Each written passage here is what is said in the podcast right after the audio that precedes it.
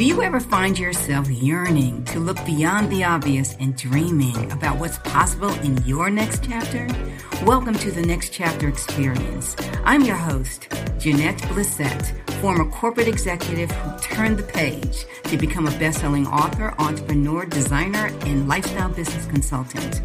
Episodes feature me and a kaleidoscope of guests who share their journeys with wit, candor, and humor breathing life into real talks about things that matter most. I believe we all have a fire burning within us, waiting to be unleashed and shared with the world. It may just be a matter of time. So let's get together, turn the page, and get this adventure started.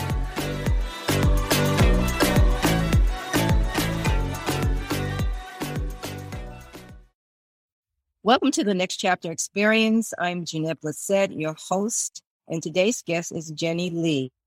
Jennie is a Nautilus Book Award winning author of three books Spark Change, True Yoga, and Breathing Love. Jennie is a spiritual coach who combines spiritual counsel and yoga therapy to help you find clarity, inspiration, and joy. Jennie is also a yoga therapist with over 20 years of experience she is passionate about sharing practices that help you live a peaceful and purposeful life. Jennie, thank you for being my guest today on Next Chapter Experience. Welcome. Hi, thank you. I'm so happy to be here with you. I am happy that you're here as well because in these days and times when there are so many things going on, not only in our homes and our communities, but in the world in general, you've got to take a moment to breathe. And I wanted to talk to you a little bit more about that. So let's go ahead and dig in. I wanted to talk to you about the practice. Take me there, how you landed in this space. And then let's talk about your evolution and how others can perhaps mirror what you've done over the years. Well, I'm always happy to talk with people about how we can remain more centered amidst the chaos of modern life. You mentioned taking a breath, and I'll just start by saying that even though I've taught this material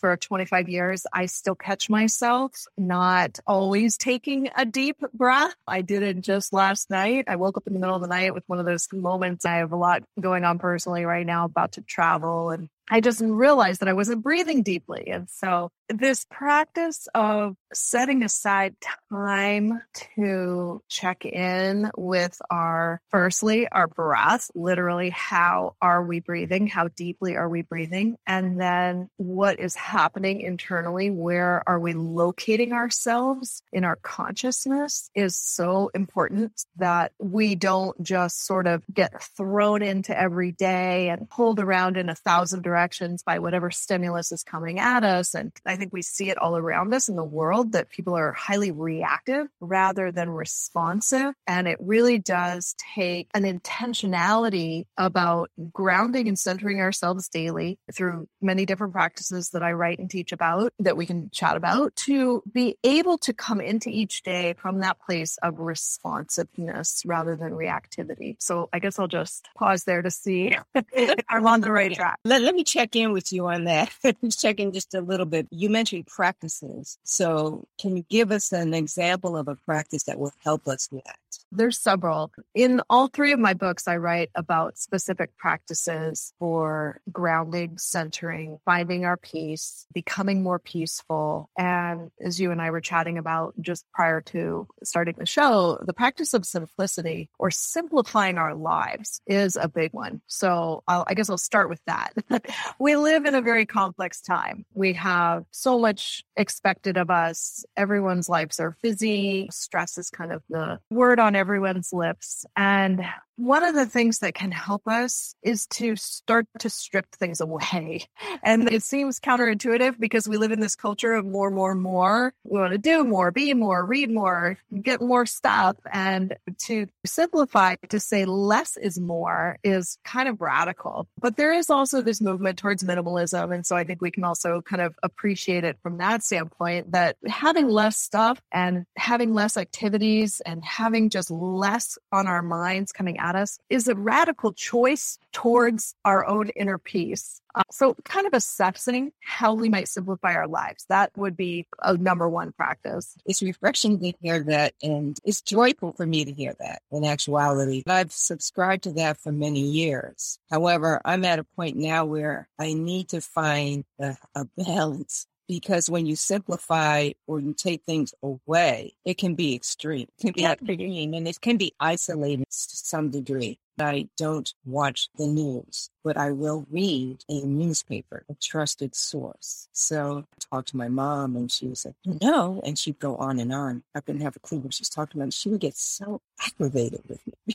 People are people are many people are very addicted to the news. They pop it on as soon as they wake up in the morning, and, and it's on as background noise throughout the day. It's the last thing they look at before they go to bed. And I would uh, definitely counsel to reevaluate that if that is your pattern. Because, for example, uh, you mentioned trusted sources, and I think it's become glaringly obvious that none of our news sources are 100% trustworthy. It doesn't matter which side of politics or things you're on. So I live in Hawaii and I got a text the other day from a friend who lives on the mainland and she's like, Are you okay? I heard about the tsunami. And I was like, The what? Uh, let me get back to you while I go check my trusted local news source to see if there's a tsunami about to hit my house. Meanwhile, it was, I mean, we get these all the time out here. We live on a rock in the middle of the Pacific. And, but for it to actually become some, a threat to our well being here on the island, it has to upgrade through all different levels, just like a hurricane or tornado or anything would. And it was, this is the, how overblown the news is. So here it is, the, some news station somewhere in Chicago or something is telling everyone that Hawaii is about to be taken out by a tsunami. Meanwhile, people in Hawaii are just going about their Saturday with nothing's happening. It's, it was just a complete overblown. So that being said, how do you, how do, how do we want to start our days? I want to start it in peace, like you. I don't want to turn on some half truths nonsense and fill my headspace and my heart space with that energy. I start my day in silence. I feed my animals. I read something inspirational or I meditate. I go outside on my lanai and I look at the trees. I breathe. And then I decide what I want to let in. I think that's healthy. And I have a very similar practice. Uh, I don't look at my phone. I don't look at emails. I don't watch the news. I sometimes have Native American with it. Watch the sunrise. I'm always up before the sun. Oh, And you can hear yourself think when you do that. And this is something that I think a lot of people are very disconnected from. They're disconnected from their own inner voice. It's really hard to know how to navigate all the changes that we're faced with, all the uncertainty that we're faced with in this day and time when we are not located in our own inner guidance, our own intuitive response to things. And so these quiet moments that we're called to build into our days to me are absolutely essential to hear that inner truth of what is important to me and what my right next steps are and how I should respond to the things that are in front of me and the people that are around me and what's being asked of me on any given day. I can't do that well if I'm not listening deeply internally. And so I write a lot about self inquiry, the practice of inner reflection. One of my books is a book of questions. Spark Change uh, is a book of questions, self inquiry questions that we can use to start to hear that inner voice. Give me an example. I always like to just pull one randomly. I believe in the uh, power of bibliomancy, as they call it. So let's just see what I pull up. Oh, well, there you go. Perfect. Question number 77 What is my intuition whispering to me now? The first line of description is the voice of intuition is always sending us subtle signals, nudging us toward your higher good. And so the these questions are followed by a little passage of explanation of how to work with the question. But this concept of our inner voice or our intuition, it really is. It's our highest self guiding us in the ways that we need to be guided in our lives. So that was actually a perfect example based on what we're talking about. That's interesting. And I wonder about having full agency or having the control to pause at any given time. Maybe it's the morning, maybe it's the afternoon, maybe it's the evening, depending on what the lifestyle is.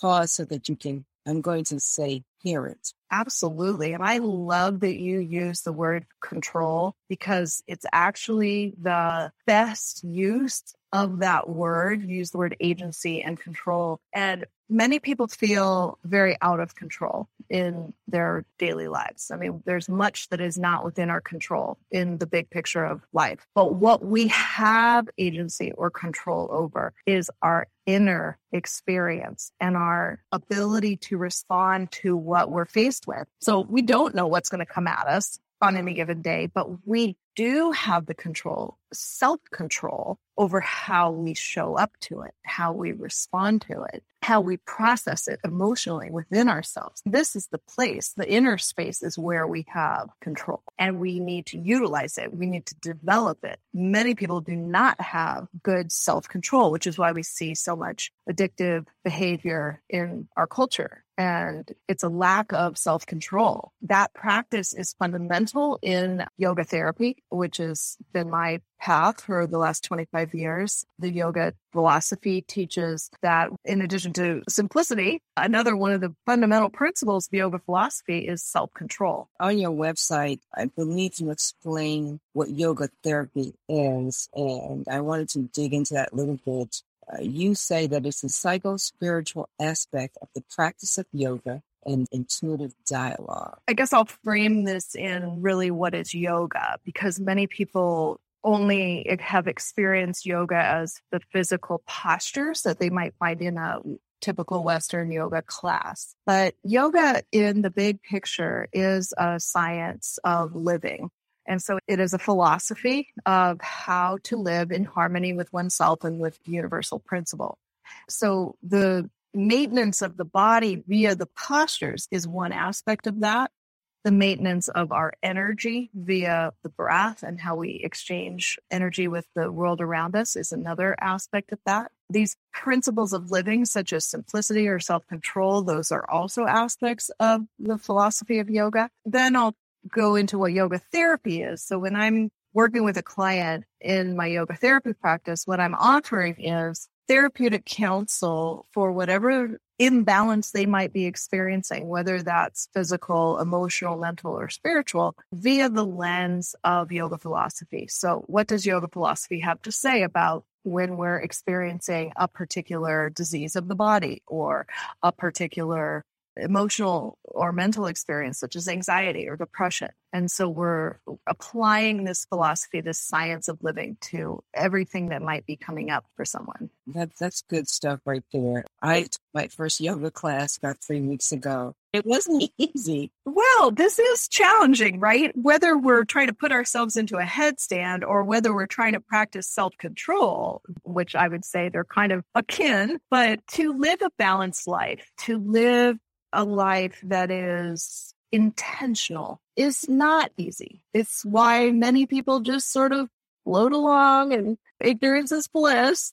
But to become conscious, to be become intentional about how we are engaging with life and with our own bodies and our own experiences, it is work. It takes work. It's not easy all the time, but it's very gratifying. And it does create the landscape for our lives to unfold in a much more joyful way. Many of us that are aware and tuned in ultimately seem to want to experience joy, peace, and freedom. It's just understanding what it will take to i'm not going to say achieve it but to live it or to yeah it's already within us. Those are those qualities are already within us. It's really about stripping away the things that block us from experiencing them. Now in your practice since you brought that up when you're working with your clients what are some of the blocks you see often that seem to be a recurrent theme in some some of the work that you're doing with your clients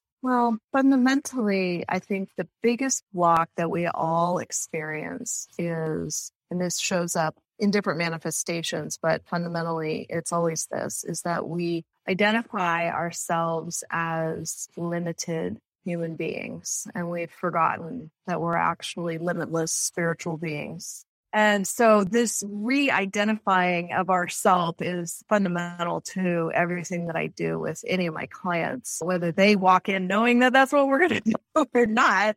It is, it is the basis of our suffering, really, when we forget our, spiritual essence. I feel it's the basis of our suffering. And as we reintegrate the spiritual aspect of self in a meaningful way for each person, which is extremely unique for each person, we experience a lot more peace and freedom and joy beyond the misidentification of self. I would say what that create is a lot of fear. When we feel small and separate and uh, limited, we feel afraid. But when we feel connected and integrated, we don't feel so afraid. So that fear is usually the the obvious sign that someone is not in integration with their highest self. We don't have to look far to see how much generalized anxiety exists in our culture right now. I mean, with stress levels as high as they are and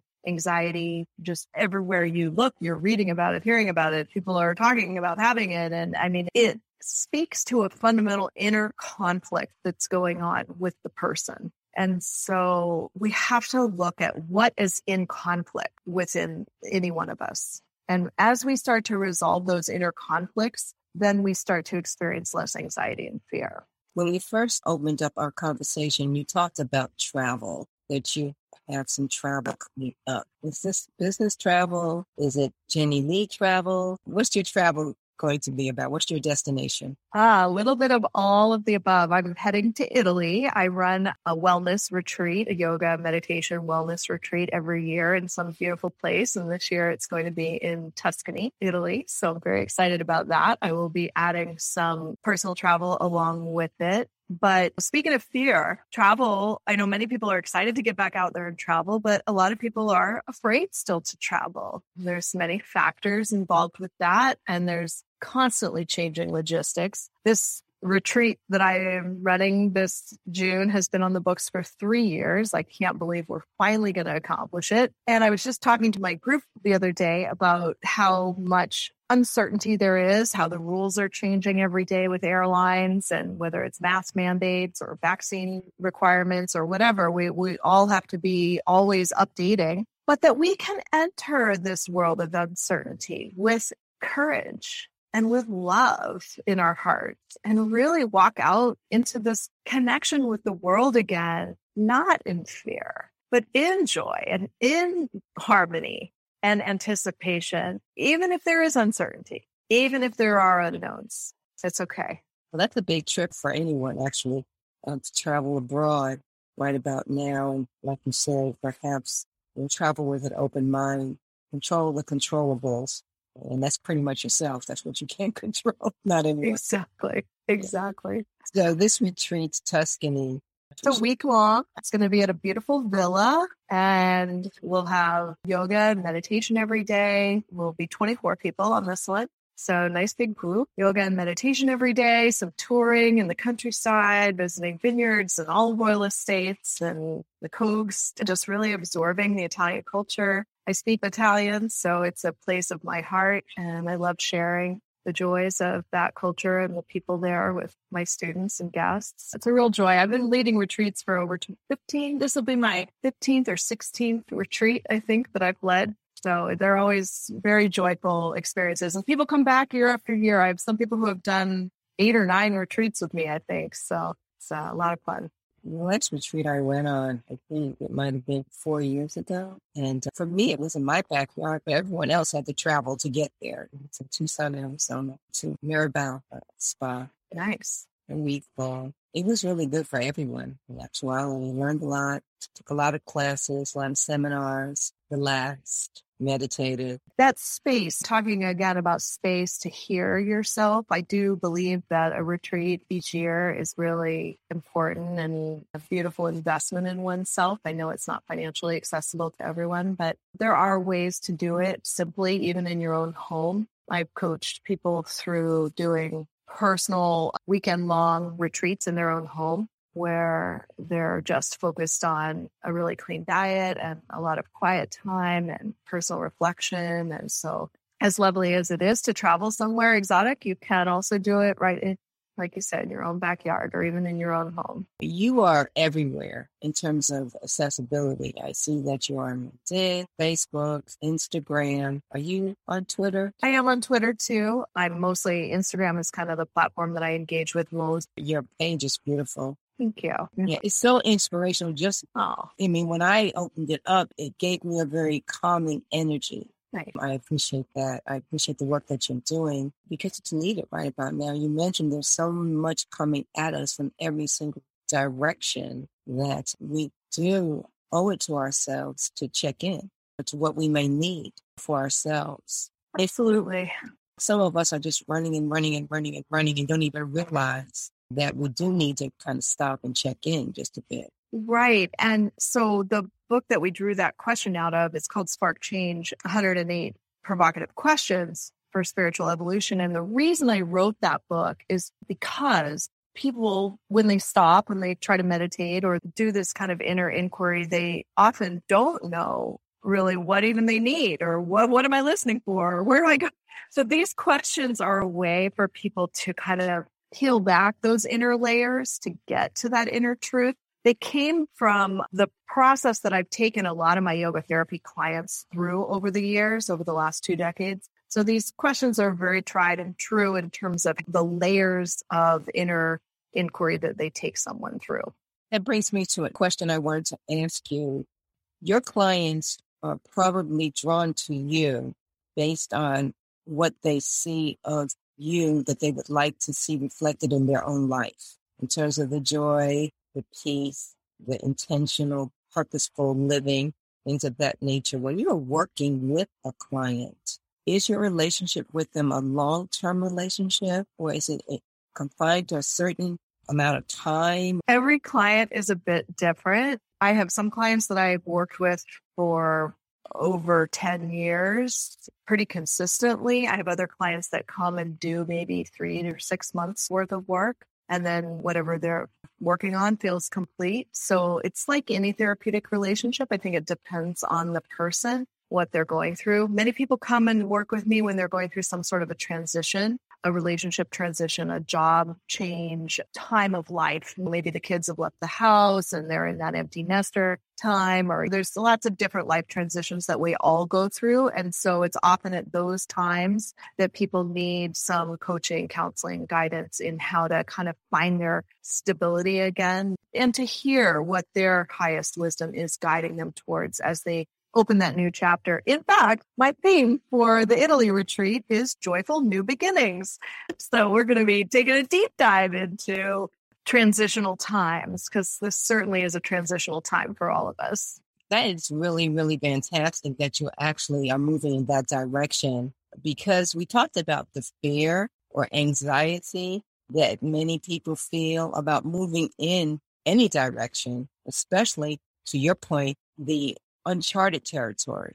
I talked to a lot of people about their next chapter and so many others who would like to embrace a new chapter and don't know how to get started with it because of the anxiety of leaving what they currently have, even though their soul is telling them this is what they should be preparing to do. It doesn't mean that it has to take place like the very next day or that type of thing. It's just that in preparation for that, there's an opportunity during that period of time to get clarity.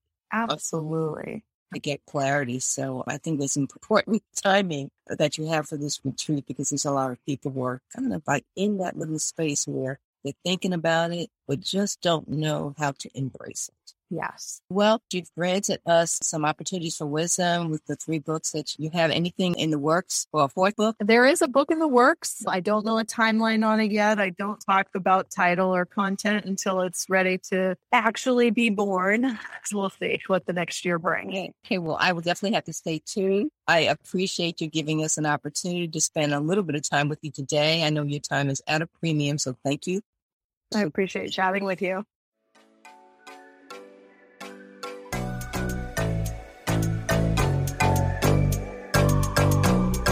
Thank you for tuning in to this episode of the Next Chapter Experience. If you have already subscribed, rated, and left a review, or shared this podcast with a friend, many, many thanks. For questions, comments, or feedback, reach out to me at Jeanette Blissett at nextchapterexperience.com. We'll be back with more conversations, so until then, keep that fire burning.